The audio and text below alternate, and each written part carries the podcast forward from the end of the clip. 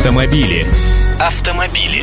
Здравствуйте, я Андрей Гречаник. Хочу спросить, вот вы как считаете, только блондинки дают прозвище своему автомобилю? Ничего подобного оказывается. Большинство автомобилистов, представителей сильного пола, свою машину все же не одушевляют, а вот среди женщин доля таких меньше.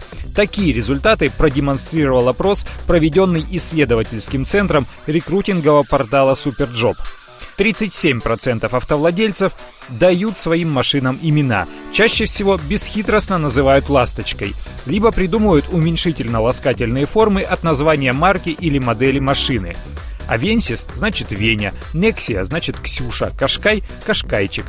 Чуть реже автомобилям дают прозвища в честь животных – крокодил, тигренок.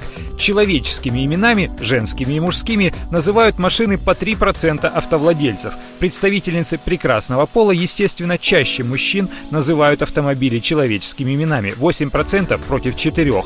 Тут уже прямой связи с маркой моделью нет, кто во что гораст. Люся, Анфиса, Ева, Борька, даже бешеный Митяй. В честь героев кино, мультфильмов и литературных персонажей называют свои машины 2% автовладельцев. Тут уже и Багира, и Фунтик, даже Рокки. Девочка, малыш или малышка, красавица или красавчик так ласково именуют свои машины 1% автовладельцев. Столько же россиян по одному проценту называют машины кличками домашних животных, шарик, например, связывают прозвище с цветом, вишенка, называют просто машинкой или бибикой а 8% россиян назвали другие варианты автомобильных имен, тут уже фантазия была ну просто на высоте. Базон Хиггса, Батискаф, Хакамада, Мерзавец и даже Мужчинка мой. А вы как называете свою машину? Автомобили.